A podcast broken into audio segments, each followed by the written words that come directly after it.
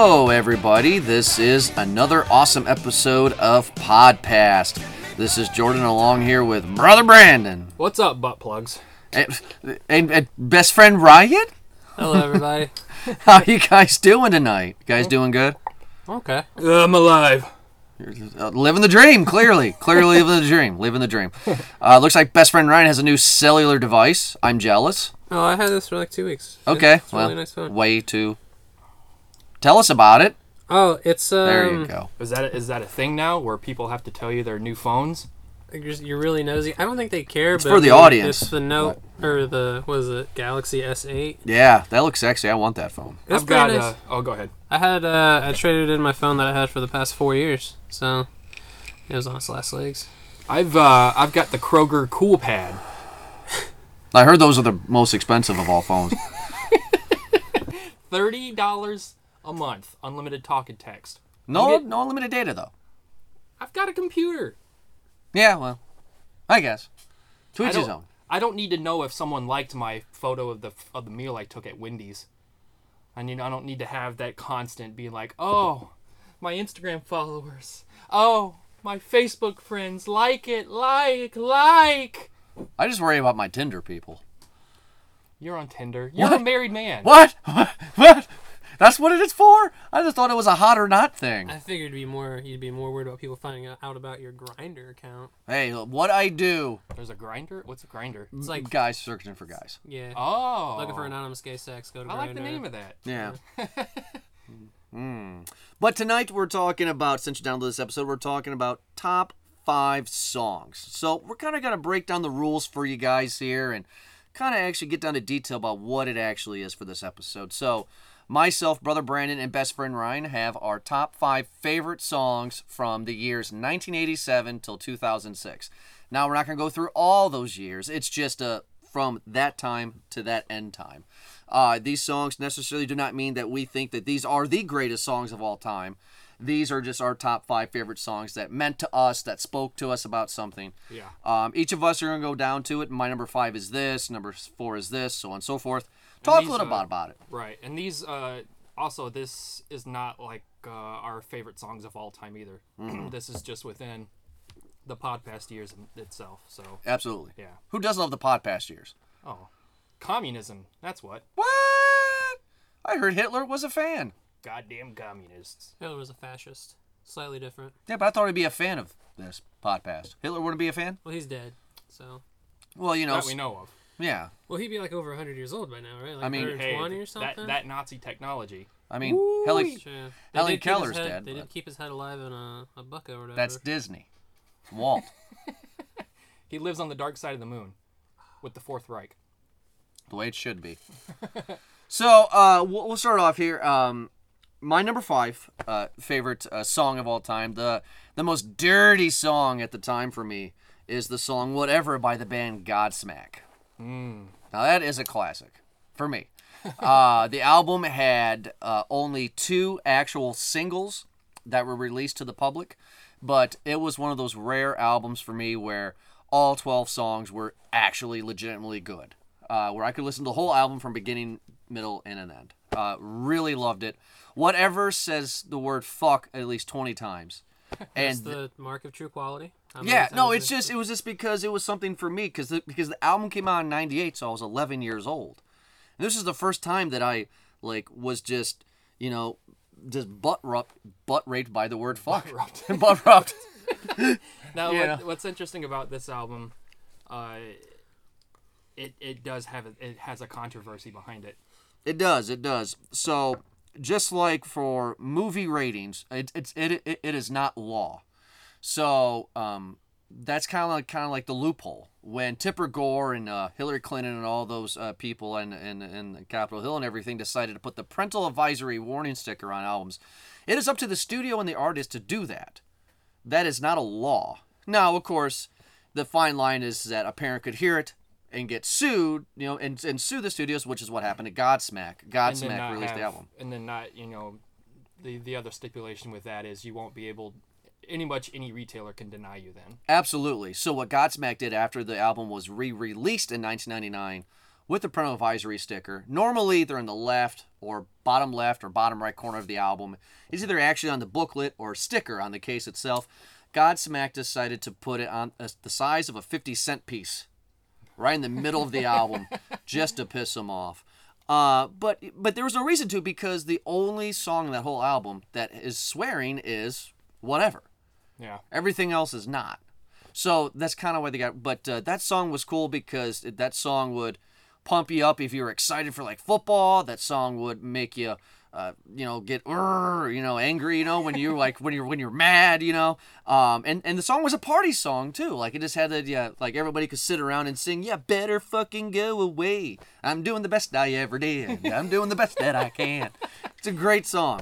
Or Um, play it when your mother says, "No more Lucky Charms. You've had three bowls, Jordan." Yeah, I got a mother story later in this episode. But, so, but that is my top five. Uh, but um, who wants to go? Brother Brandon, best friend Ryan. Who wants to go next You here? can go. All right. Best. Uh, so, brother Brandon, what's your top five favorite song of all time? Uh, I mean, favorite. You know what I mean. it's from one of my favorite bands of all time, and it was the first song that I was ever introduced to them, and it's "Eulogy" by Tool. Oh yes, this is my first introduction to Tool, and uh, a really, a really funny story of how I got into Tool was I was in eighth grade, and I was on the bus, and there was this high schooler. His I remember his first name being Phil, but everyone on the bus called him Swiss, as in the cheese and no idea why. But he sat behind me on the bus, and then I can remember being tapped on the shoulder. And I look over, I'm like, yeah. He's like, you ever listen to Tool Man? I'm like, no. And I still remember to this day, he looks at me and goes, what the fuck are you doing with your life? to this day, he's your best friend. But he let me borrow the CD. The CD then, uh, Eulogy is on the album uh, Anima. Um, I didn't know how to pronounce it at the time, and I even asked him. I was like, "How do you pronounce this?" And he's like, "Fuck if I know." but he let me borrow it for that night, and he's he said, you know, he was damn sure. He said specific, "You bring this back to me tomorrow morning, man," because, and I will never remember this specifically. It was like I had to steal a lot of my dad's weed to buy that fucking thing. Yeah, you don't want to piss off a neck. You do not want to piss off a neck, man. but I it's man, Eulogy is one of those songs and I I think the reason why it's still why it connected to me then and probably connects to me way more now is uh, the fact that it's the song itself is about false prophets. It's about men and women who think that their voice is above the crowd. And you know, at, at the end of the song, it's it's pretty much saying, "Don't blindly drink the words um, from someone else's mouth," because at the end of it all, and as the song describes, they really had nothing to say at all. And oh my god, it couldn't be more in tune with today's society when everyone's trying to be a fucking martyr. Yeah, right. You know? and and they've had Tool really has not had a bad album. Uh, they, uh, people are begging for them to come back. They've done a couple of live shows here and there. Um, but their first album is my favorite, Brandon. Yeah. Uh, I mean, a lot of people love. Um, oh, what was the the second album with Sch- Schism? It might be ten thousand days. Ten thousand days. It was it was it was something like I mean that one song was okay, but I mean their albums are generally good. I just really love Eulogy because every song, just like on Godsmack, whatever in my opinion, it's every song is damn near perfect. Yeah, yeah, and a lot as I got older too, and, and you and I, Jordan, and I, we've talked about this before. Um, as I got older and started listening to older music, one of the things I started realizing with Tool is I like, whoa, and I started making this connection with an older band, mm-hmm. and I'm like, they Tool really feels like our generation's Pink Floyd Absolutely. because Pink Floyd it was so it, it- it was a lot of people can you know connect Pink Floyd to this oh it's psychedelic man Yeah. it's like not really it's it's it's more about you know trying to figure out the meaning of life and trying to figure out th- our existence our place on this planet and Political rock. in a sense yeah Yeah. and Tool was the same way Yeah, I mean, like uh, Tool. Uh, Tool's definitely. I would. I would 100 percent agree with you. Tool is our generation's Pink Floyd because what makes Pink Floyd so cool is that they're not the ones that originated it, but they're the ones that I, in my opinion, that kind of perfected uh, the concept album, the rock opera, uh, the rock opera, and uh, the Wall, of course. I mean, right? Yeah. And I mean, and you can say the same thing because every two album, the whole thing tells a story. right so exactly good choice. Good choice. Best friend Ryan, what is your top five song? All right, so I'm not really okay. So I don't really get into music like you guys do, apparently. you guys have like all this backstory and everything all all down and whatnot. It's like my musical taste like pretty popular. Like if it's on the radio, that's pretty much it. I've never. It's like when I was younger, I only had only ever had one CD that I requested, and that was TLC's Fan Mail, and. Uh, because I really liked No Scrubs when I was younger. Who That's- did it? That's not number five. That's not on the top five. um, I just because you guys sitting here talking about like you know all these albums and stuff. I have no idea. Like I don't know. I have I've- never been no silly hoe. I think the like that's the first time I listened to an album all the way through. Sure. And then I think the next time was in college when I got the first uh, Mumford and Sons album. So I was I was the kid who burnt CDs and just listened to those. Yeah. Um, you were the kid that listened to the singles. yeah, Yeah. Like if it's on the radio, like I'll So listen. I- iTunes is like your best friend. Because that's all they really do is this. Well, I mean, if you want to pay for it, yeah. I mean, YouTube's really cool. I like YouTube. Pandora's fun. Um, but yeah. Um, but anyways, okay. So growing up, uh, from ages, well, until I was ten, in two thousand, when my parents got divorced, we had to go to church every Sunday, and then every Thursday, and I thought it was a hassle, but apparently my parents thought it was the best thing we could do. And because of that, we were only allowed to listen to one radio station and one station alone. That's Froggy 92 from Lima. It's country music. Oh yeah. All country music. All Oh, day. yeah. Gr- all growing up in a growing up in a, really redneck community in Florida. I mean, it's it, it, our town was very di- uh, di- uh, divisive. Like one half of the town was rednecks, the other half was um, pretty much like pretty much a black community. So it was always split down the middle, and it was you'd either have country or rap, and then you'd have both sides yelling at each other to turn that shit off. See, my favorite thing about that is Wapak is, I think on the, the, the last census in 2010, it was like 96% Caucasian. Um, I think it's like 3% black, and then just like we have a Chinese restaurant and stuff.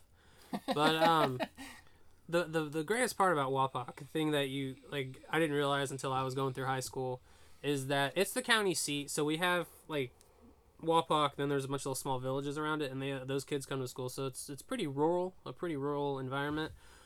But you have the rich kids who want to be the country kids. You have the country kids who want to be the rich kids. So you have all these people pretending to be, and it's just it's incredible because then they'll listen to rap as well as country, and they'll like throw an N word around, and they'll you know, it's incredible. But anyways, um, number five is "That Summer" by Garth Brooks. Um, I don't really have much of a story or like a connection to it, but I do remember that um, I just like the sound of it. I, I, I think Garth Brooks is one of the best country singers. This was um, because you and I we shared. We uh, Ryan and I uh, we shared each other's lists. Yeah. and uh, I looked at all of your list, and there was one song I wasn't aware of, and it was this one. So I went and listened to it three times, back to back. Pretty steamy. Yeah. That's a steamy fucking Yeah. song. It's uh, it's about a teenage boy who works on a farm for this lonely old wi- lonely old widow, and uh, they end up having sex. And so like, and every time he passes, there's a lyric from the the song. Every time he passes a wheat field, uh, sees him dancing in the wind and all that stuff, he remembers. Uh, he remembers that time when he banged that old chick. and I remember listening to it because I would sing it like at that you know at that age you don't really listen to the words you just know them, and so I would sing along to it. And my dad, he was fine with it. He had no Yeah. problem. It's not a big deal. Song about sex, whatever. My mom though, turn that shit off. Mm-hmm. We're Oh, we weren't allowed to listen to that. It's like as I, I she had I don't know if she had a what Garth Brooks album she had, but she would always she would always listen to Standing Outside the Fire. Like that was her jam when I was a kid. And then that song would come on and I would start singing. She had to flip it off. But but she would also let me listen to uh, the song called Strawberry Wine, which is like the reverse of that. It's like this 16 year old girl who has sex with a farmhand on her parents' farm. Which is that's okay.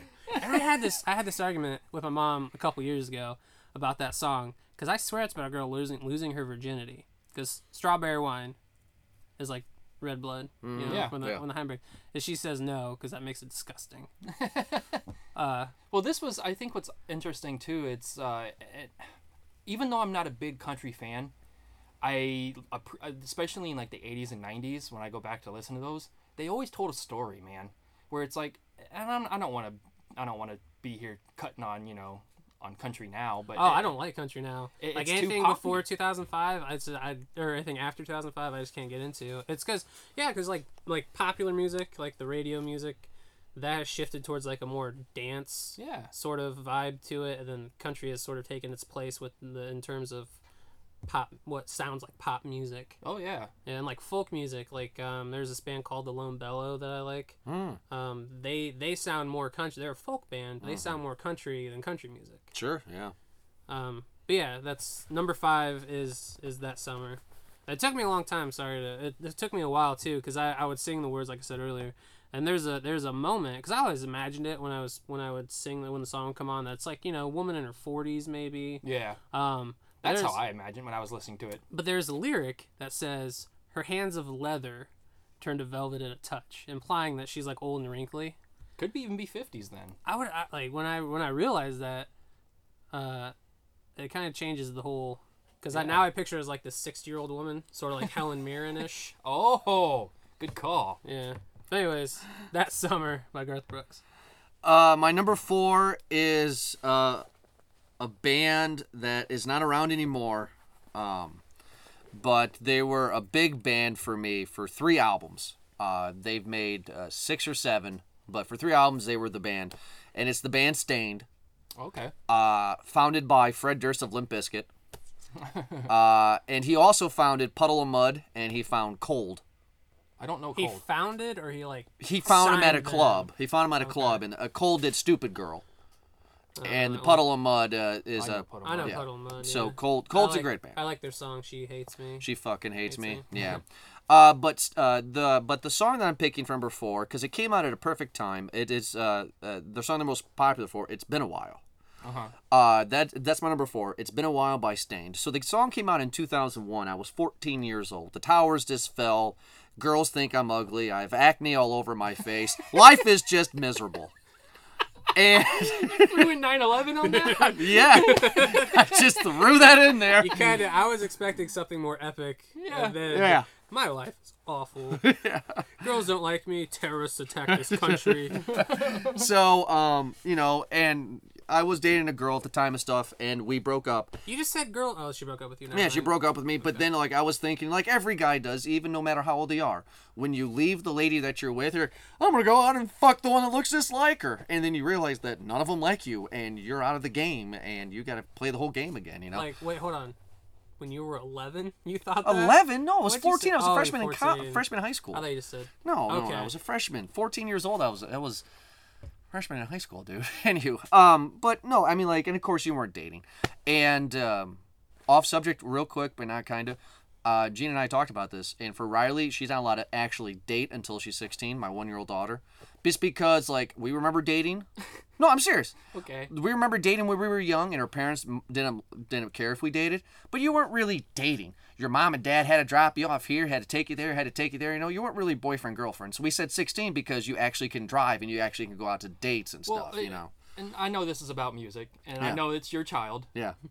At the same time, Yeah. you can't put a you can't put an age limit on love. Okay. Like if she's gonna if she's gonna fall in love with somebody before 16, you Yeah. can't be in the way of that. Well, what if she's 15 and he's like 20? Sure. Uh, here's the thing, boys. Uh, I've been in love at least 30 times in my life. High school people do not love each other. Maybe you do. You are an exception of the rule, brother Brandon. Well, But I'm the exception of all rules. You are. So the reason why Staind is such a big deal is that the song hits you with a one-two punch. When you are a 14-year-old boy, it's like it's been a while. It's like, oh my god, this is about a girl breaking up with a guy and he's lonely and he misses her and it's like this is what I'm feeling. I'm angsty. You know what I mean?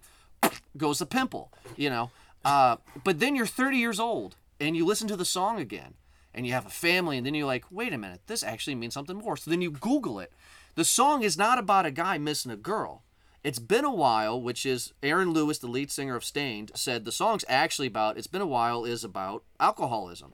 Because there's a line in the song that says, um, I remember just how the way you taste. As a 14 year old boy, you're thinking, ah, that's a kiss.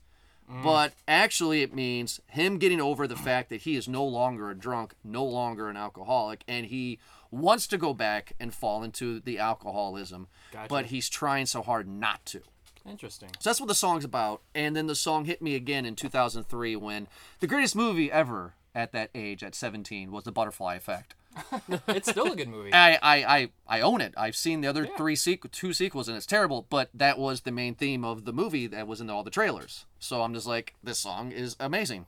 So, but um, they only had, like I said, they, to uh, to have my rant, they had a bunch of albums. They had uh, their uh, first album was Tomor- uh, was Tormented, fun story. Uh, Fred Durst went to a club in Massachusetts, listened to the band, loved them, said he was going to sign them, saw the album cover of their record Tormented, which was very, very sacrilegious artwork. He said, You're not being signed, fuck you. Because I guess Fred Durst is some saint. And then they get signed again. Then they make Dysfunction, which is technically the first album, which has the song Mud Shovel and Home. Then they did Break the Cycle, which has been a while, and then um, and then uh, fif- uh then uh, 14 Shades of Grey. All right, is for you on Break the Cycle? For You is on uh, 14 Shades of Grey. Okay, because that's probably my favorite Staind Yeah. song. Then they did Chapter 5 and all these other things. But uh, great band of the day. Loved that song. That was a big song for me back then. Uh, Brother Brandon, what's your number four? Number four. Uh, this one is a bit weird only because it's I, I appreciate the song a lot, but it led me to something else at the same time, and it's uh, "Touched" by Vast. I Okay. really, really, really love that song. And now uh, Vast is an acronym, and it's also it was the pretty much the title of their first album, and the acronym stands for Visual Audio uh, Sensory Theater. And um, I don't know, it's it's it's a very almost like ethereal type of listen for me. And the reason why I said it led me to something else is because the background vocals is, um, of course, I didn't know this as a kid, but once you get the internet and start learning, and you, I went back to it, I found out that the background vocals, uh, it's from uh, Bulgarian folk music. And uh, you can actually look this up online. It's called Pilence P, P I L E N C E P E E. And um, oh my God, it's gorgeous. And it led me to this whole different region of music and it's like i can remember even at 18 19 i was like what the fuck bulgarian folk music so I, I just dive i just dove in Yeah. and i was like i ended up so the song touched itself while i still appreciate it it's it was more of a, like a vessel to lead me somewhere else Yeah. that's why I have, I have such a connection to it. Mm-hmm. Um, but yeah, I mean that's not to mention the the numerous mediums in which you know you could hear that song. Like it's I can remember hearing it on the trailer for the movie The Beach with Leonardo DiCaprio. Tilda Which Swinton. you and I watched like last year, and we're like, what the fuck? it's an okay movie. Yeah, but when he freaks out, we're like, oh my god. It's an okay. I kind of wish they would have ended up using the song in the movie, but they don't. It's yeah, in the they, trailer. they don't. But yeah, and it's uh one of the I can remember too because I was I'm a huge Buffy the Vampire Slayer fan, mm. and I can remember when the spinoff happened, Angel.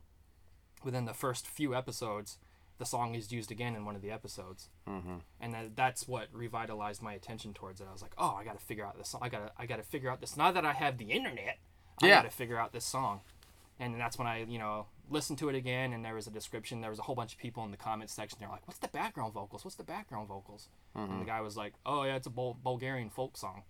And it's like the whole like, uh, and just in terms of Bulgaria in general, like it's one of their. I don't want to say it's their staple song, but it's Yeah. it's one of their most popular ones. Not as popular as that one band that sang, I wanna die just like Jesus Christ. But I mean, it, it's Inside joke, people. Between Brother Brandon and I. for Pet Sematary too. Yes. Um, but yeah, that's my number four. It's nothing nothing grand, nothing as as more deep or personal as the other ones on this list. It's just I always appreciate it because it led me to something. It led me to a different region of the world in their music. Awesome. Okay. Best friend Ryan, what's your number four? Uh, number four, I just put the band, well, the group NSYNC. Not really a band. They don't play any instruments. But I put that. I couldn't figure out what song of theirs to pick because I listened to them a lot. Um, I okay, so I have this thing where I really, I really like. Okay, so my favorite type of music now as an adult is doo wop and Motown music. I don't know if you guys listen to doo wop or Motown. I've known you for a very, very long time. That's all you ever play. Not all I ever played. When we went down to Kentucky, yes. This yes, when we went down to Kentucky, yes, I was deep into my doo wop. and I thought you were just being ironic because, you know, that's you. no, But you really were like, hey, this is some good shit. no, doo wop's fucking great. I'm a I real okay, so I'm a sucker for harmonies. If if they can pull off a good harmony, I will I will love that song. Um, and doo-wop essentially is all harmony, basically. So that means you do love "For the Longest Time" by Billy Joel, then. Yeah. Right? Because that I- song's amazing. I haven't. li- I don't think I've ever listened that all the way through, but I know the like the chorus and Yeah. stuff. Everybody. does, Yeah. Um, I mean, I, uh, I, that's cool. Like, cause like one of my one of my favorite things I like to listen to is big bands like Glenn Miller, um, swing bands. Uh, I, I- there's just such a, there's such it's such an interesting pastime, and when you listen to it, you're like, man, this does not exist anymore. So it's interesting to go back and hear what was. Yeah. Um, but so I, I was really into the boy band movement that happened in the late 90s because they're essentially all harmony because none of them none of them play music or none of them play instruments. Um, and I, I can remember uh, I would come home after school and watch TRL. Which is back. It's it's probably awful. I, I saw it. I watched five minutes, but go ahead. Um, so I would I would watch it and like almost every week it would be one or two would always be Backstreet Boys and NSYNC. And I can remember getting upset every time Backstreet Boys beat NSYNC for the number one that day on TRL. Mhm. It was awful. It was just awful. So that was so that was like your your your PlayStation Xbox debacle. Yeah, it you were like yeah. that was like your Pepsi or Coke. Well, here's the thing. When I was a kid, I, I thought NSYNC was way better than Backstreet Boys. Like as an adult, I think the Backstreet Boys are way better than NSYNC. More theatrical. yeah, than I NSYNC think was. their their music's better. I think. Um, but I can I can remember going down. Uh, we had a CVS just down the block. It was right next to the video store, and they would sell NSYNC trading cards. Nice. and I would I would buy them. I had I bought like four or five packs, and it was just like you know it'd be like a picture of each of the guys, and then like uh, one of their album covers or like a, a behind the scenes tour picture, or whatever. So you don't have a song. You just have the band. Just the band NSYNC. It was uh they're really popular. I really dug their style. I th- uh, up until like um might have been 2003 when they did Bye Bye Bye. Bye Bye Bye came out in 2000, and that was the album That No was Strings. in 2000. That was in 2000. So, uh, that so it was probably like their first two albums I liked. yeah. So you had NSYNC, which was the first album in 1998, 99, and then you had the second album in 2000 called No Strings Attached, and that had Bye Bye Bye, and that had um, It's Gonna Be Me. Gonna be May. Yeah, that's how they say it. And then their third and last album was Celebrity, where they had Pop, Dirty Pop. Yeah, that like- came out in I 2002. like that song. I don't like Bye Bye Bye. They never had an album in 03. It was 02. Was the last Because that's album. when JT became his own thing. yeah, They all split because off. Justified came out in 03. yeah. But yeah, no, I like yeah. It was like uh like I still listen to God must spend a little more time on you. Mm-hmm. Um, I drive myself crazy. Mm-hmm. Um, tearing up my heart. It's tearing up my heart when I'm with you. But when we are apart, I feel it too. Too. Okay. And no matter Oh, what I do. But yeah, number four for me. No, please keep going. I'm getting I'm getting a stiffy. I want to hear what that sounds like on the recording. uh, let's see here. Um, let's see here. Um, okay, number three. This is a little bit of a shocker to you guys because this is not really my style. But number three got me into a whole new world uh, of of music that I really I knew existed, but I didn't know existed. Really, you know, like I've heard of it sometimes, but I never followed it. And uh, this is My Name Is by Eminem, Slim Oh. Shady. Yeah. So the reason why this was a big deal is the album came out in 1999, and uh, the Slim Shady LP, just for you fans out there, is actually kind of like a remake of his official underground album called uh, Infinite. But uh, Slim Shady LP had My Name Is, um, it had uh, uh, Bonnie and Clyde 07, it had Guilty Conscience. Great album, and it was all about doing drugs and fucking girls raw dog. And what made My Name Is so cool was because it was a dirty song that what was I 12? Yeah. I was 12. that that a 12-year-old should not be listening to. And my favorite line of the whole, of the whole song was how are you to breastfeed me, mom? I got no uh, how are you to breastfeed me, mom? You got no tits. Like it's just so crazy. Like this guy was saying everything I wanted to say to my mom.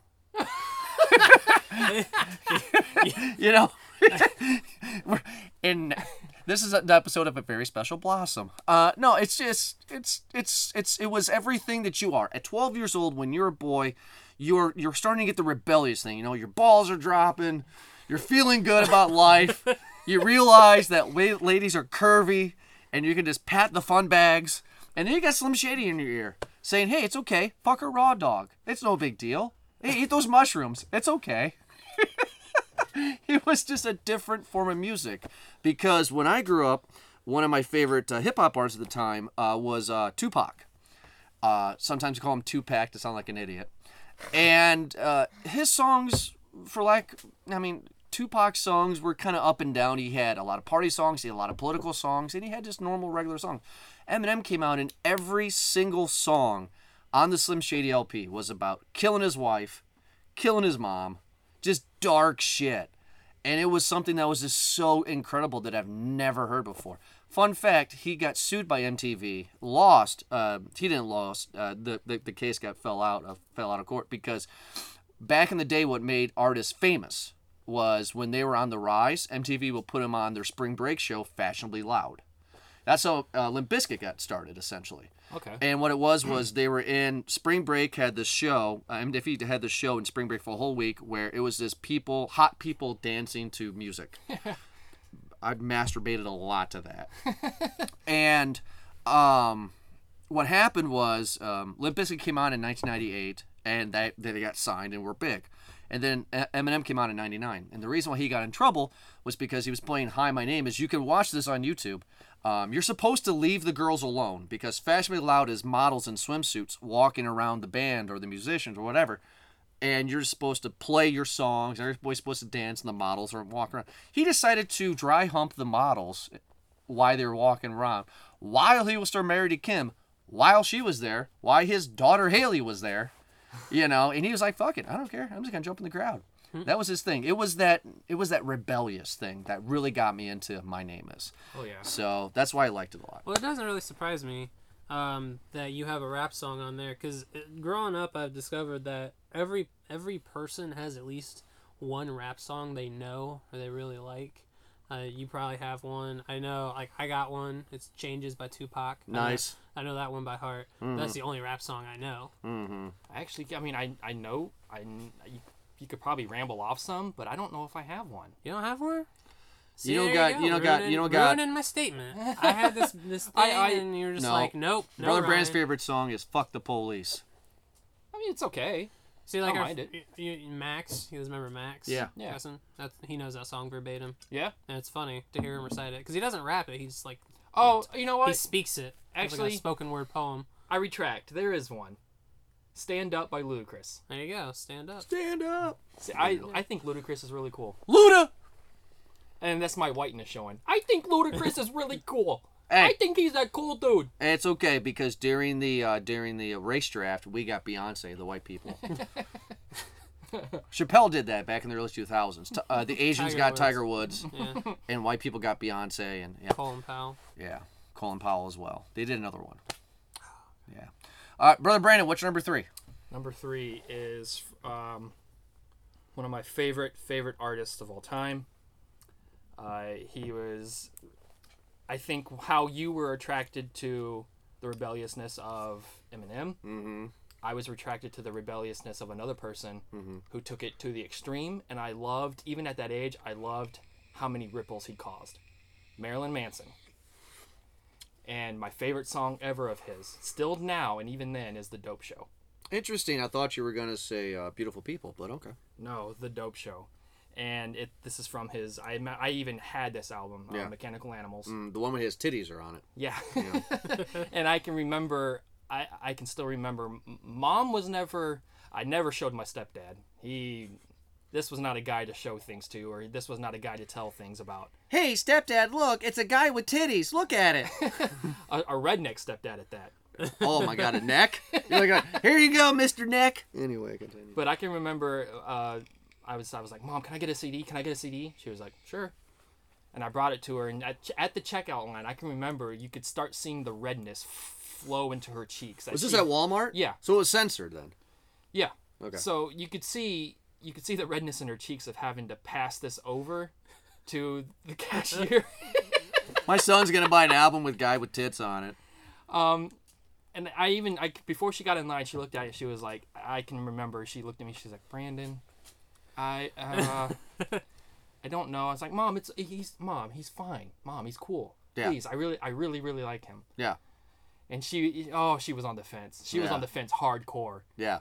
But she was like, you know, she saw her precious little boy, her only boy. Yeah. Oh, that little halo that you have. She's like, oh, okay, well, just don't. And even in the car, I remember she telling me she was like, just don't, don't play it when Alex is home. Don't just keep it out of his sight. yeah, sure. So God bless mother. But, you um, know, recently he just uh, he's got out of the hospital. He was in Yeah. a serious accident. yeah. Um, uh, stage props fell on him. Guns. Stage prop of guns fell on him. yeah, knocked him out. He's in the hospital. Yeah. I think he's out now.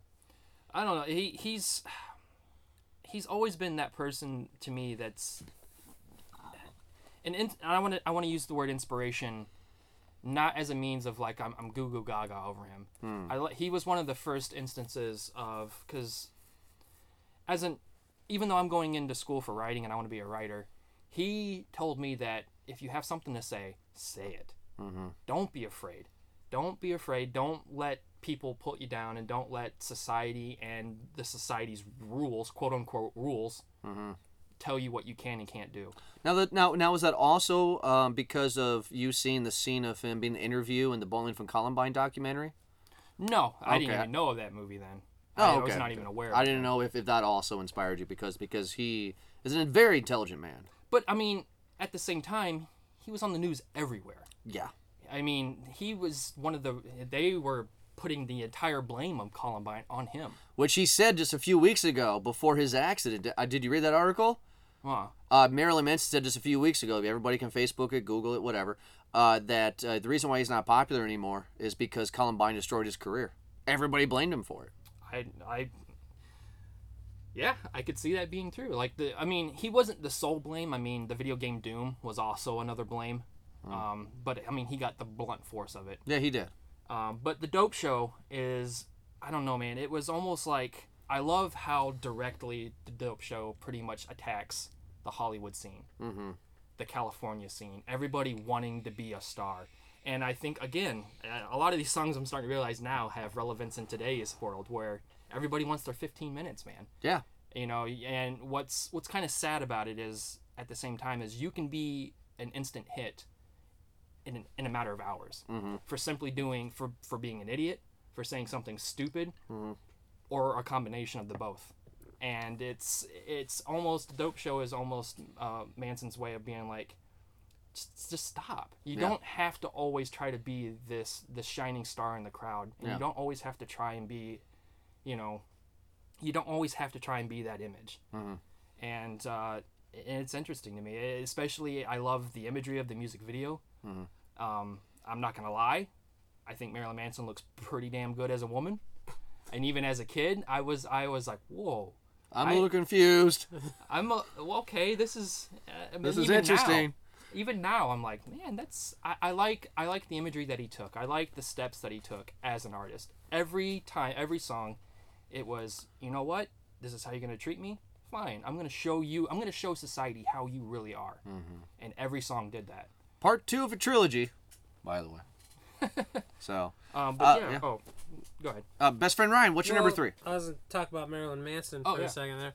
Um, I was never allowed to listen to Marilyn Manson Yeah. when I was younger because my mom thought that that was devil stuff. Oh yeah. My mom's not like a- I, I kind of paint my mom as kind of a super Christian. She wasn't, but she like if it, if it was on the news, she kind of you know she believed it. So like she believed the whole he got he took out a rib so he could suck his dick Oh thing. God. Um and yeah, so I, I I never I was never allowed to listen was- to it. I mean, he was just one of those things. Like he always pointed out the idiots. He always pointed out the assholes, or even now, like the apologetic coward. You know what I mean? Like he, and you got everybody apologizing for everything they do and say left and right now. And it's like, no, if you if if you truly believe what you're saying and doing, own up to those values. And nobody wants to do that anymore today. And I think this song has, like with Eulogy and Tool, I think it has so much relevance in today. And it's so great too because just last week he released his new album. So Yeah. and it's it's great that he's still making music, and it's great that his music is still sounding good.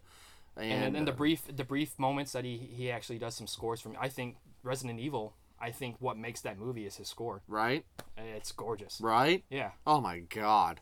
Anyway, oh god, that's a great score. Uh, best friend Ryan, what is your uh, number three? All right, I don't really have a story for this. I just think it's That's a okay. nice song. It's uh, "Torn" by Nat. I think it's. I, I don't Natalie Imbruglia. Know. Is it Imbruglia? I can't remember if it was Imbruglia or Imbruglia. right, I'm torn. Um, uh, I just really like that song. I can remember uh, my brothers. Um, I'm the youngest of four children. I have Jesus, your poor mother. Well, she had well three births, four children. Uh, my brother Justin, my sister, twins. Uh, we're all about 18 months apart or so. My brother, my brother Derek, so, uh, when we were kids, uh, was like the worst person ever to live. and I think he never got over. My theory is that he never got over the fact he was no no longer an only child. Um, That prick. but my brothers would uh, make fun of me a lot, like really hard, if I listen to girl music, like when it was a female singer, Yeah, it's girl music, man. and like so I wouldn't listen to like so I, like I you know I'd listen to Britney Spears and they would make fun of so I wouldn't listen to Britney Spears and all that stuff. Um, but like this, I remember this being like the only song that they couldn't like I wouldn't let them make like. They'd be like, "Oh, you know, you, you, you like boys, huh? You're queer, all this stuff." Like, no, I just think it's a good song. Yeah. So like, I, yeah, it's, It is a good song. She's a one hit wonder. Yeah, isn't she like an? a- I thought she wasn't she an actress or something like an Australian actress or New Zealand actress. Probably something like that? Australian. Yeah, but I mean, she'd had that one That song. That was her only hit. Yeah, I know. that was but, her hit. And I like that song. I still listen to it this day. Great hit. Yeah. It's great. hey, hit. she walked away with a hit. Yeah, that's all that matters. She Yeah. makes millions every time that plays. Yeah. Every time I play it on Spotify, she gets a nickel. A shiny nickel. a shiny nickel.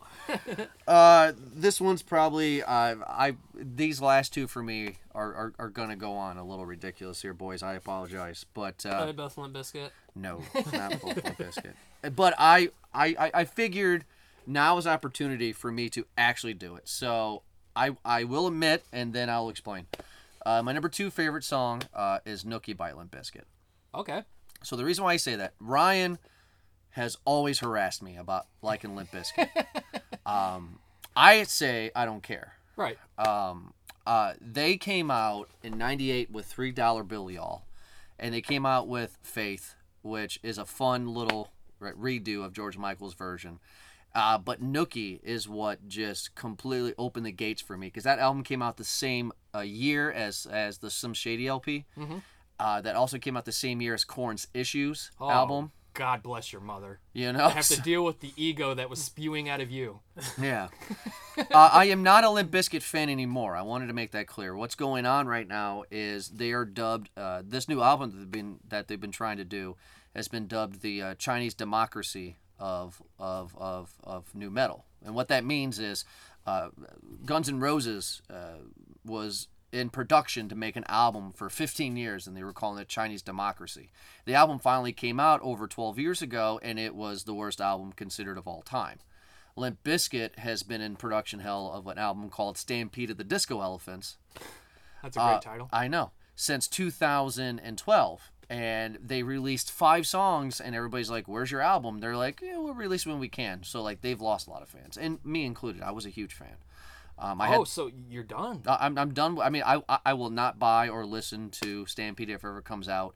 Uh, you don't do that to your fans. That's that's kind of my little mo on, and it's like, you are a big band in the late '90s.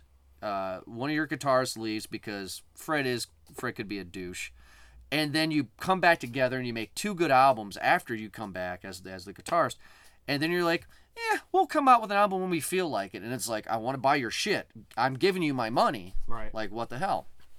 But so the reason why Nookie was so big was because, uh, in that time period in the movie when that when that song came out, I was anti-rap, and this was before I heard uh, "My Name Is" by uh, by Eminem. Uh, I was anti-rap. I wanted rock. At, at, at, at, at this point, I was listening to the '80s rock. I was listening to Poison and Ratt and and Van Halen. Like that's what Maiden, I, baby. Iron Maiden, you know, Judas Priest, uh, you know, uh, all uh, Motley Crue, you know, Quiet Riot, all those great ones. uh, Sister Christiana. Anyway, um, but so what? What? What? What made me fall in love with it? Was on TRL, and and uh, Carson Daly says we got this new video f- called Nookie by Limp Bizkit. I'll never forget this. I'm like Limp Bizkit. What the fuck is that? You know, and then it's the video Nookie where uh, the whole video is, of course, douchebaggery. Uh, Fred Durst is walking down a city block with a hundred women following behind him wearing the same clothes he has on, uh, with the backwards red hat. And I'm like, oh, this is rap because it starts out kind of like you know that rap hip hop thing, but then it goes into the I did it all for the Nookie part. I was like, what the fuck is this? I've never heard of this before. This is great. I don't know what Nookie means. I don't know. I'm gonna take this cookie and stick it up your ear. So uh, my mom, we go to Walmart, you know, and uh, I said, Mom, I really want this album. It's called Limp Biscuit, and she goes, Limp Biscuit. Dad, who I showed the album to later, quickly knew what Limp Biscuit meant, and he goes, Your mother bought you that album? I will never forget him. For those of you who don't know, Limp Biscuit means limp dick. Um, so the album, so the band's name is called Limp Dick. Um, that's the name of the band. And uh, to end my rant here going on, um, I was getting dressed for school and uh, and I was listening to Nookie blaring into my room, and my mom comes in, takes the CD, tosses like a frisbee, and said, "What the hell is this?" I said, "It's Nookie." She goes, "Do you know what that means?" she was so mad. She was so mad. Funny story. Fast forward a year. I am now 13 years old. We go to Walmart again, and she buys me the third album, Limp Bizkit presents Chocolate Starfish in the hot dog flavored water. For the people that do not know who's not a Limp Bizkit fan, Chocolate Starfish means the human asshole. Yeah. So the album's called Asshole and Flacked Up in Hot The Dog old Flavored Water. rusty sheriff's badge. Yeah. So it, the song itself didn't do anything for me. It was just the, it was just when it came out. It came out at a perfect time. You know, in 1999 that year, just a few months after the album came out, Woodstock 90 came, uh, uh, Woodstock 99 came out. It was huge. I mean, I mean, 99 was such a big year for this kind of stuff, and I was so into it. I was learning new music because at this time, like I said, I was listening to 80s rock. You know, And it was it was one of those things where it's like it was now or never because fucking Y2K was on the horizon. Yeah, right. And we were all gonna goddamn die. Exactly. So I wanted to listen to, which I feel is a great title for the second album, Significant Other, which Nookie is on. uh, that album also gave us uh, Break Stuff. Um, yeah, Don't know that one. um, and it also gave us N 2gether Now with uh, Method Man and uh, Rearrange and uh, and uh, it was Rolling? Which one's rolling? on? Rolling is Chocolate Starfish. Every a real Limp Bizkit fan does not like Chocolate Starfish on the hot dog flavored water. They That's do when not- they went main- mainstream. that's when he goes rolling is just, and then he does a song with Exhibit, and then he does a song with Snoop Dogg on the Oh, next is- album. is, Exhibit "Pit My Ride. Yes, All right. it's just like okay, you know, and that's when, and that's of course when Wes Blunt left the band. Um, so I'm no longer a fan of Limp Bizkit because you have promised me an album since 2012. You have not given me the last album they yeah, had. you woke up early when we were down in Paducah to go get it from a Target or something like that. the Best Buy, and I Best pissed off Chad. yeah. I was like, Chad, Chad, we gotta go. It was six o'clock in the morning. You got there an hour before they opened. an hour before they opened. We got there an hour before they opened because we were down in Paducah producing one of the films that we made, and Chad was driving, so he drove me there. He was like, "What are we getting?" I was like, "Limp Bizkit's new album, Gold Cobra." He was like, "What the fuck?" Jordan, Jordan kept doing this thing with his hands every time he said Gold Cobra. Just to piss him off. and he made us listen to it. The whole album. The, the whole album on the drive on part of the trip back up here. It wasn't that bad. I was reading a book. No, I was doing homework. I was doing homework, so I wasn't paying attention. But uh, Gold Cobra, just for the just for you to know, brother Brandon, Gold, uh, Gold Cobra means uh, the rich. okay. Yeah, Gold Cobra. Yeah. So, uh, brother Brandon, what's your number two? Um, number two is a bit of a, a, a big deal for me too, only because I got so much shit uh, in school for this. And uh, I'll just go ahead and give you the title of the name, and then I'll give you a reason why. Machine Head by Bush. Nice. I fucking love Bush. Mm-hmm. And well, Who doesn't? love- I love Bush on a woman too. Yeah. Um, Harrier the better. Oh, I thought you were talking about the president for a second. Oh, I, no, no. I was confused. No, no, no. Um, but the reason why I got so much shit for this is because this was also the time when every when I was listening to Bush, this was when everyone was listening to Nirvana. Yeah. And I always got shit saying that, oh, Bush is just a knockoff of Nirvana. Yeah, I understand that why they say that. And I'm like, I, I could kind of understand where they were coming from, but at the same time, it was I, I connected more to Bush. But I was that way in general. I was always rooting for the underdog of things. You know, while people were listening to Nirvana, I was listening to Bush. While kids were watching Teenage Mutant Ninja Turtles, I was watching Street Sharks. Sweet shark. Gargoyles. But I don't know, man. This one has such, you know, it's part of their debut album, Sixteen Stones, mm-hmm. and it's uh, another thing too. It's, I think a lot of it is because I'm such a movie fan. A lot of it, what attracted me to it, is because of the movie Fear, Mark Wahlberg and Reese Witherspoon. yep. Um, this song actually won.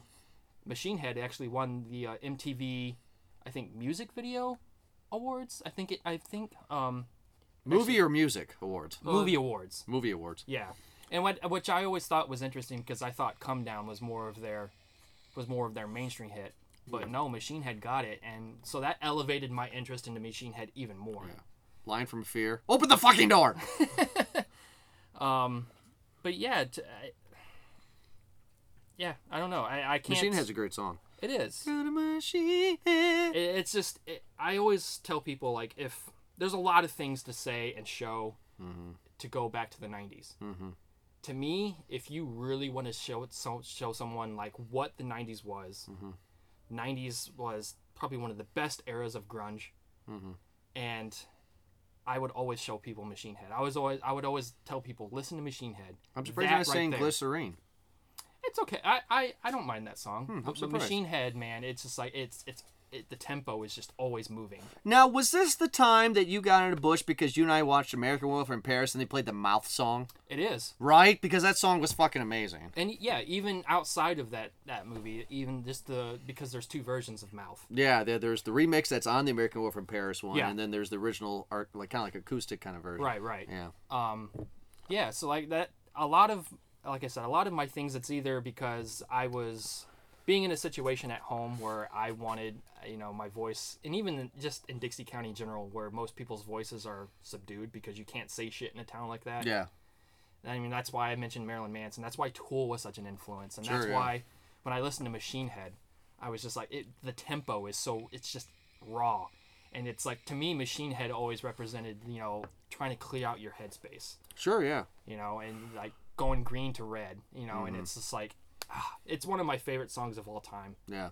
and whenever I hear it, I'm like, oh, not only am I brought back to the '90s, I'm brought back to how I felt as a kid, and be like, okay, Yeah. this is why I love doing what I do because it's it's I think that's what's beautiful about like music, movies, books, anything. It's like there's there's a connection that tells you everything's all right. and that's what it did for me. Uh, best friend Ryan, what's your number two? Uh, number two is "Crazy" by Gnarls Barkley. Nice.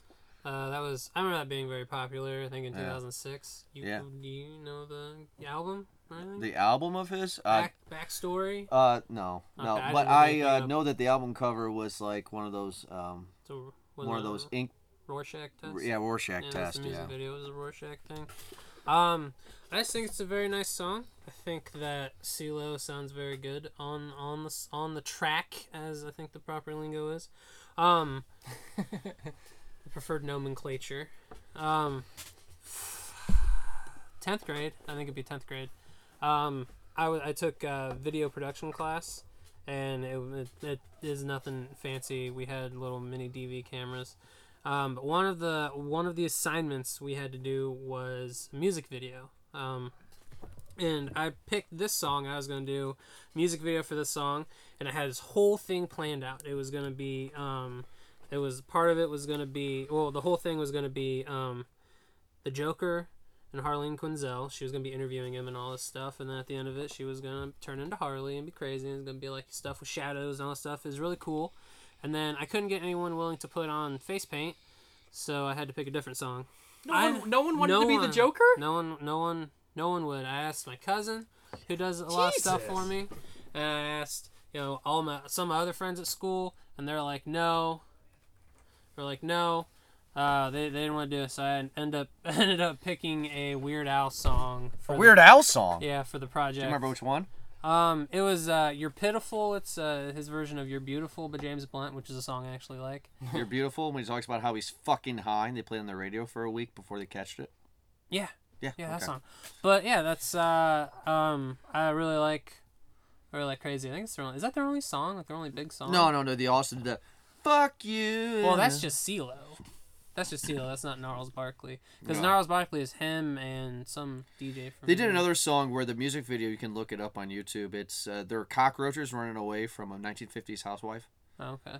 That that was the first big hit before Crazy. Oh well, I like Crazy. I can remember when. I can remember when I lost my mind. Uh, my number one. Go pee. And then that Oh. way, I, I wanted that silence so you know where to cut. Okay, You can so- put in like you can either cut or put in a, a, a commercial or Okay. I just really need a fucking piss. Yeah. I apologize. I, I can't get out. Mm.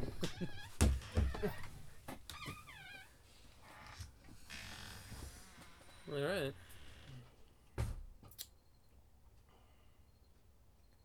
Jordan, when you listen to edit all of this, okay? You got to make sure to edit this. Don't just get lazy and fucking just put it in the show. You dumb fuck. How long? I didn't mean that. I'm sorry. How long have we been going for? 803s? What about now? Yeah. That's good time. I didn't mean that, Jordan. I'm sorry. I know we're I'm sorry. You know what? No. There's lots of things I want to say to you. and I'm going to say them right now. You're a whore. Your mother's a whore. You're all whores.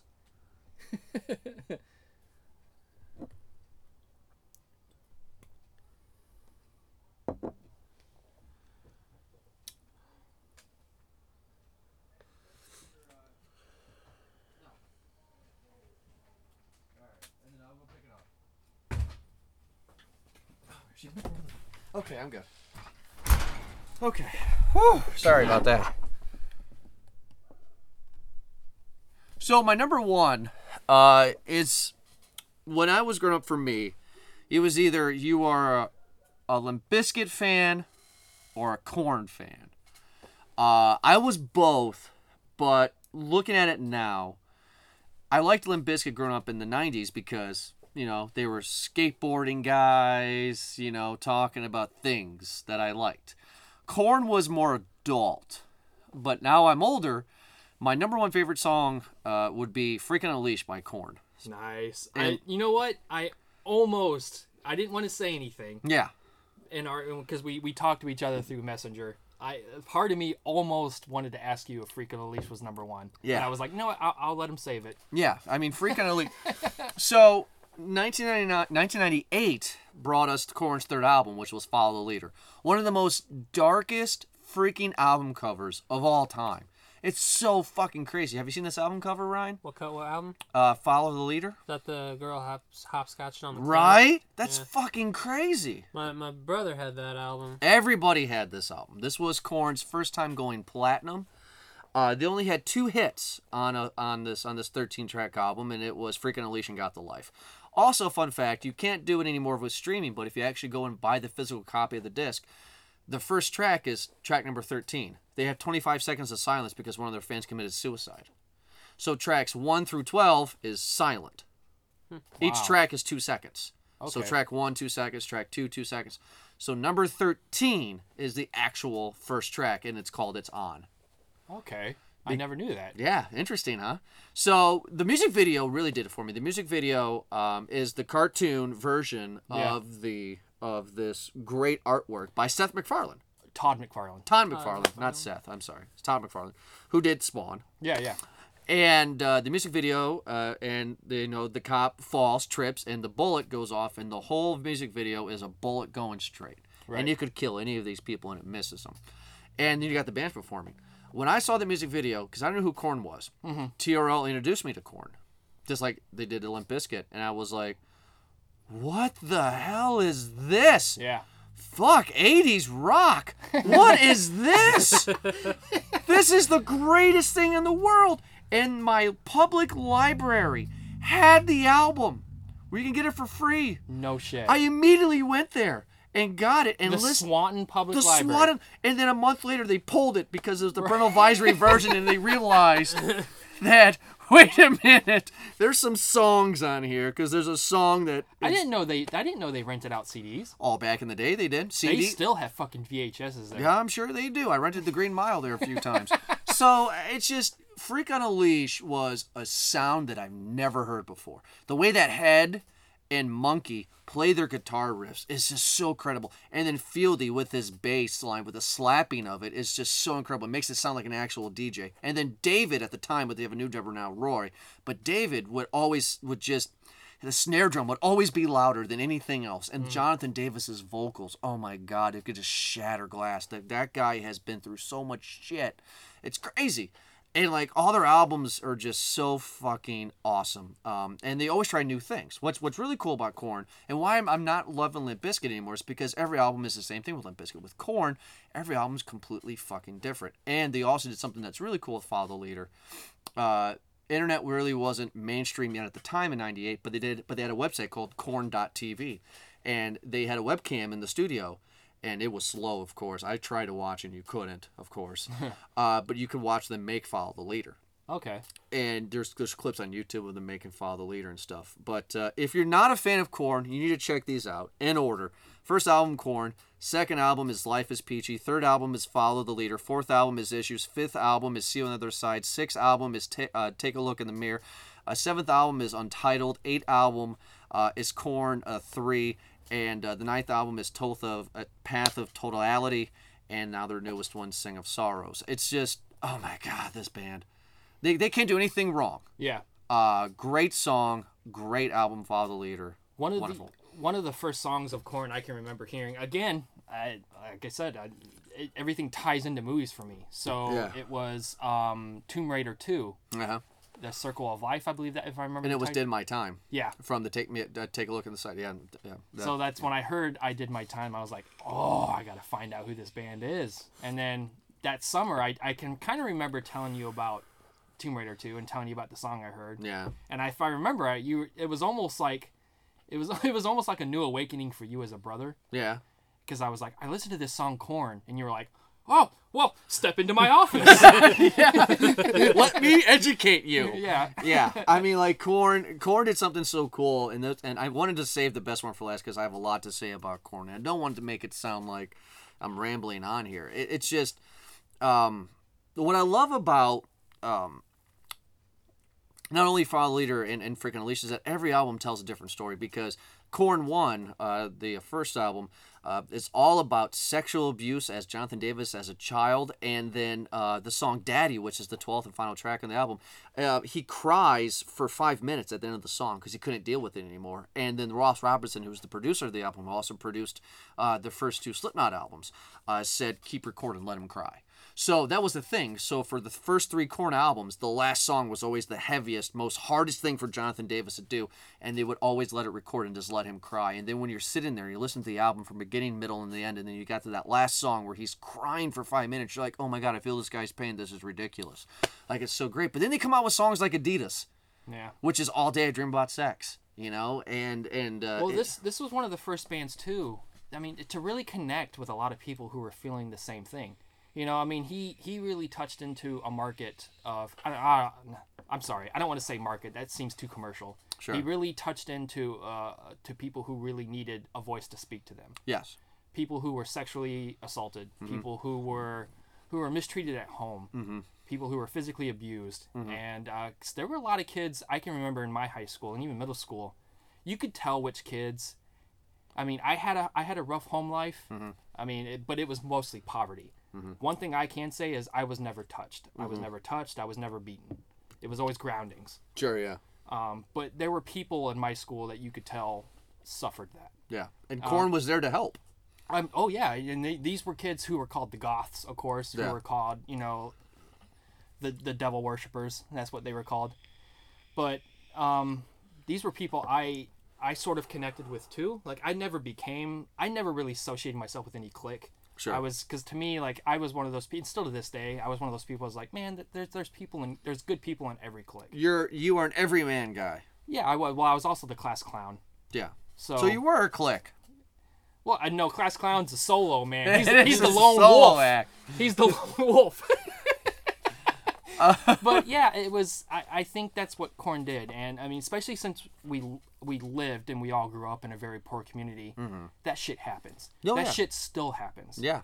And uh, I don't know. I, that's one thing I've always appreciated. Korn And my wife, one of the first things that attracted me to her, and when we started figuring out what what we like, what we don't like, uh, I asked her, I was like, "What's some of the music you like?" One of the first things actually that came out of her mouth was, "I love Korn. Yeah. Korn's great. And and, And I was and- like, oh god. and when she told me one of her favorite movies was Army of Darkness, I was like, "All right, I'm putting a ring on it." Yeah, putting a ring on it.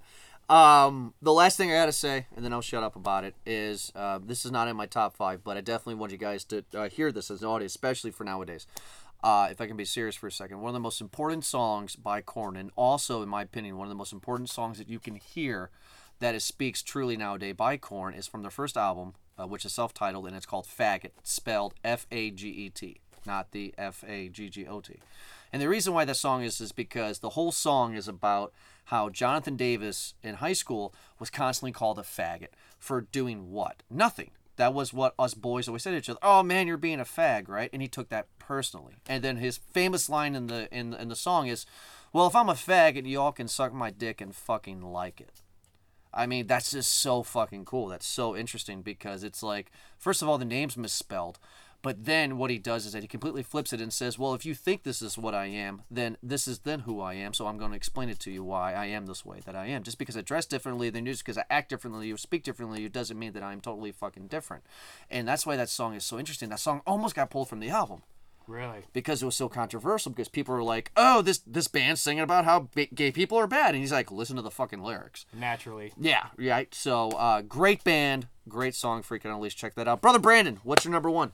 Uh, all right, number one. Uh, and if your brothers, Ryan, hated you for listening to, They would have they would have done the same. Yes. they would have destroyed me, because my number one is not only probably in, uh, not only just in num- my number one in podcast, it probably would end up being number one of all time, of all music, and it's Alanis Morissette, because she was one of my first crushes. Sure, right, right. she was oh my god i can still remember she was almost like a goddamn angel to me on tv Yeah, and i was it was one of those moments where it's i think it was also that age where y- your body is changing you know you're starting to realize oh my god i'm starting to develop emotions for the opposite sex i'm starting to develop emotions for an, a totally hu- a different human being and alanis was one of them and her song is uninvited and my god is this song fucking great the theme song to City of Angels, that's what I was about to say. It, Yeah. The City of Angels soundtrack. Um, which I owned.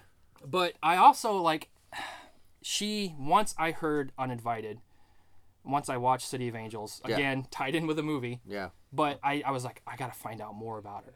I have to. Like I was, it was almost scary. I was never to the point where I was writing her letters. You know, like that creepy fan. dear Alanis, Yeah. I jerked it to you tonight. but she was like she was it, it was a weird it, it's kind of weird to, to say this now but she was one of the first women even at that age i was like i want to marry her yeah, right. i want to like she seems the type of girl that You married. You marry that she she not only you know loves you she cares about what you do and you, then like i was like i'm gonna care about what she does because she's great and Yeah. it was just i was just rambling on and on and on so i went out and bought her first jagged little pill Nice. which I still think to this day, Yeah. I would I would argue to the death, it is probably the in the top five greatest albums ever released in music history. Yeah, absolutely. But unfortunately, her other albums have suffered, Yeah, unfortunately. especially with the second album when she says "thank you" for twenty times and she's naked throughout New York City. I didn't mind, but um, Jagged Little Pill, like uh, I'll go back to Uninvited, but Jagged Little Pill. God damn, just about every fucking song on that album is gold. You ought to know. Ironic. Right. One hand in my pocket. Yes. Um, and it's so when we got when I got to uninvited, it's not only as a kid I sort of I I was sort of like City of Angels. It was interesting Yeah. until I realized, oh, it's a remake, Wings Of of, Wings of Desire. Desire, yeah. You know, of course, yeah, it's the better one. Um, but then it, it, it, I started as I got older and started listening to it more and more. I realized just how haunting it is. You That know? piano. yeah, it's great, and then which just builds the tempo builds, and then you bring in just like the the guitar, the drum, everything just hits you. Time down. Oh yeah. And um, Love that song. and the meaning of the song can it it can be differently for everyone. There's been some people who think it's it's a song about probably rape. Um, I have always looked at it as like uh, an obsessed fan, which going back to how I was treat how I looked at it when I was a kid, I'm like, oh god, I'm I'm that guy. but I don't know, man. I I and I also wish movies and soundtracks were together again.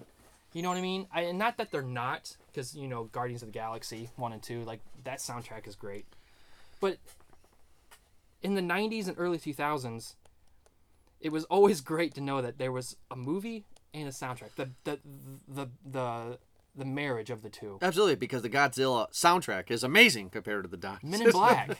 Men in Black. Here comes the Men It in was Black. just I don't know, man. Um, Alanis is still to this day. I even though she's been quiet, which I'm surprised, especially in, in, in lieu of today's political. She's been quiet ever since Woodstock. Woodstock fucked her up. It, it, Woodstock fucked up a lot of people. Yeah, I mean, it's just it's interesting to know that why, uh, especially in today's right now in our today's political thing.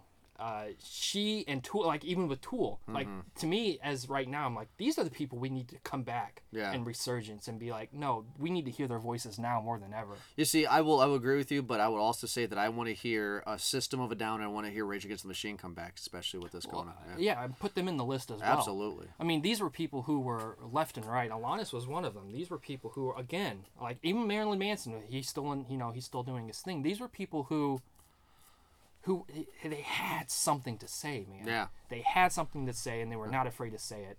Different than Miley Cyrus. Yeah, which I mean, I like Miley Cyrus now. Right? She's.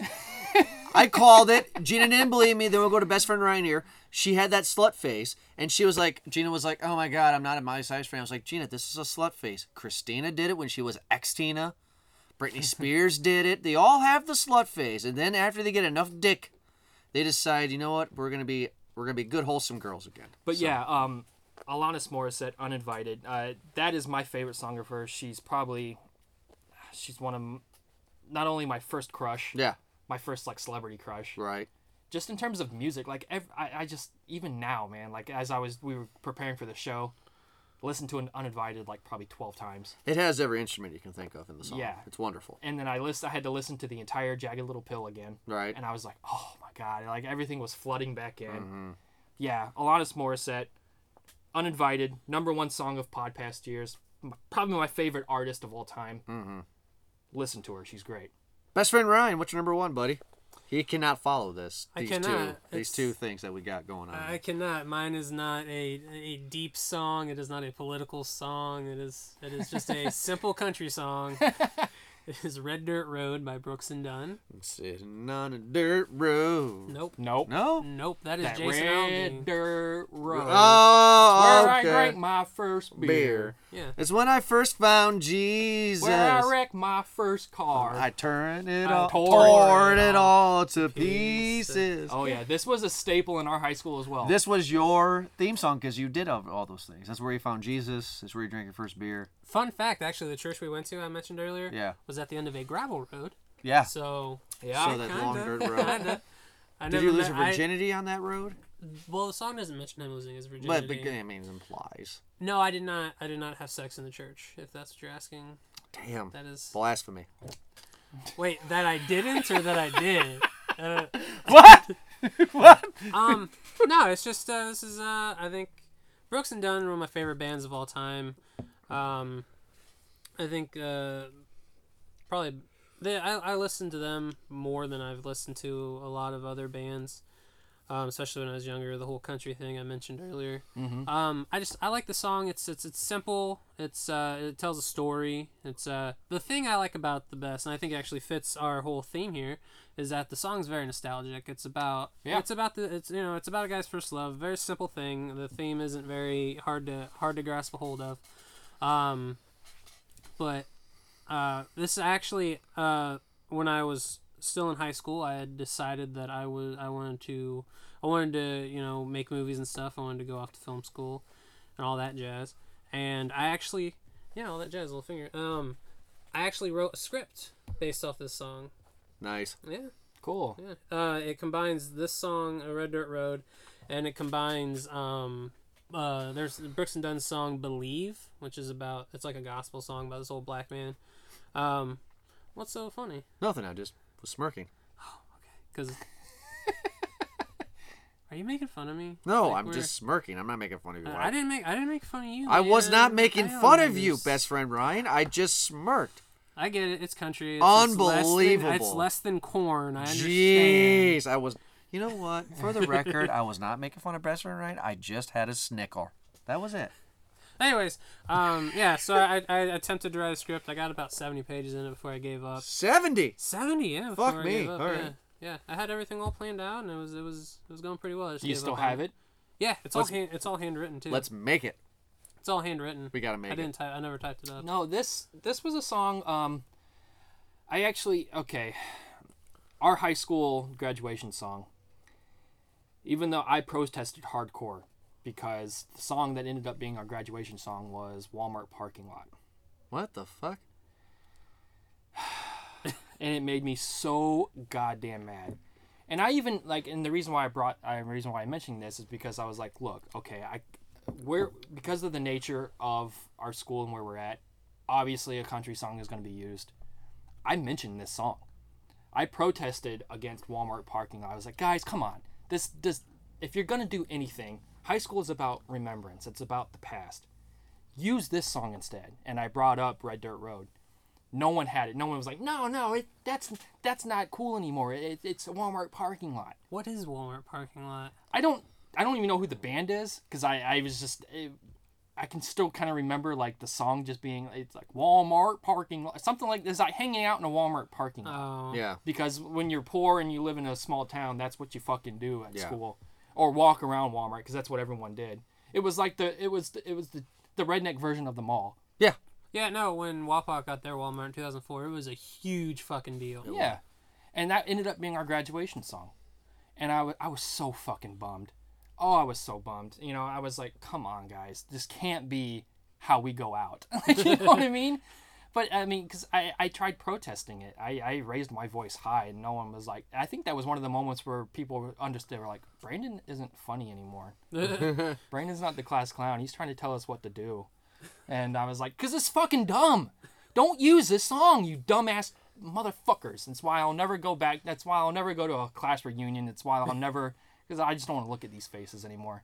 Sorry, I didn't mean to impose on your. That's absolutely fine. I, I didn't have a whole lot to say about it. Like I said, I don't have anything Well, deep or anything like that. I think we've said enough. Uh, I think this episode has gone on long enough for all you fans out there is listening. If you like this episode, please check us out at movieguyspodcast.com. Make sure to check us out, check us out on our Podbean, which is movieguyspodcast.podbean.com, on Twitter, uh, which is at Movie Guys Pod, and on Facebook, movieguyspodcast.com. If you wonder why everything is Movie Guys Podcast, it's because we are part of the uh, Movie Guys Podcast umbrella. We are a sister show of them. And if you're hearing myself, you guys have also have heard uh, best friend Ryan and brother Brandon on Movie Guys Podcast episodes before. So make sure to check us out there and also on iTunes. Search Movie Guys Podcast. You will see the shows that says Podcast Presents. But we'll be back every uh, Tuesday, like we always, uh, every Wednesday, like we always are. I apologize. Uh, but we'll be back next Wednesday for another awesome episode. But uh, brother Brandon, Yeah. thank you so much for joining us. Oh, no problem. I also want to just make a quick plug. Um, Yes, My, uh, my Patreon account is up and going for the two shows I'm doing. Uh, Late Night Rentals, which is me and my wife. We're doing cult movie reviews. I take cult lightly. These are movies you probably know, but these are ones that we think that don't get talked about much. We just got done with episode two, which is Hello Mary Lou Prom Night Two. Uh, and our first episode is Cherry Falls.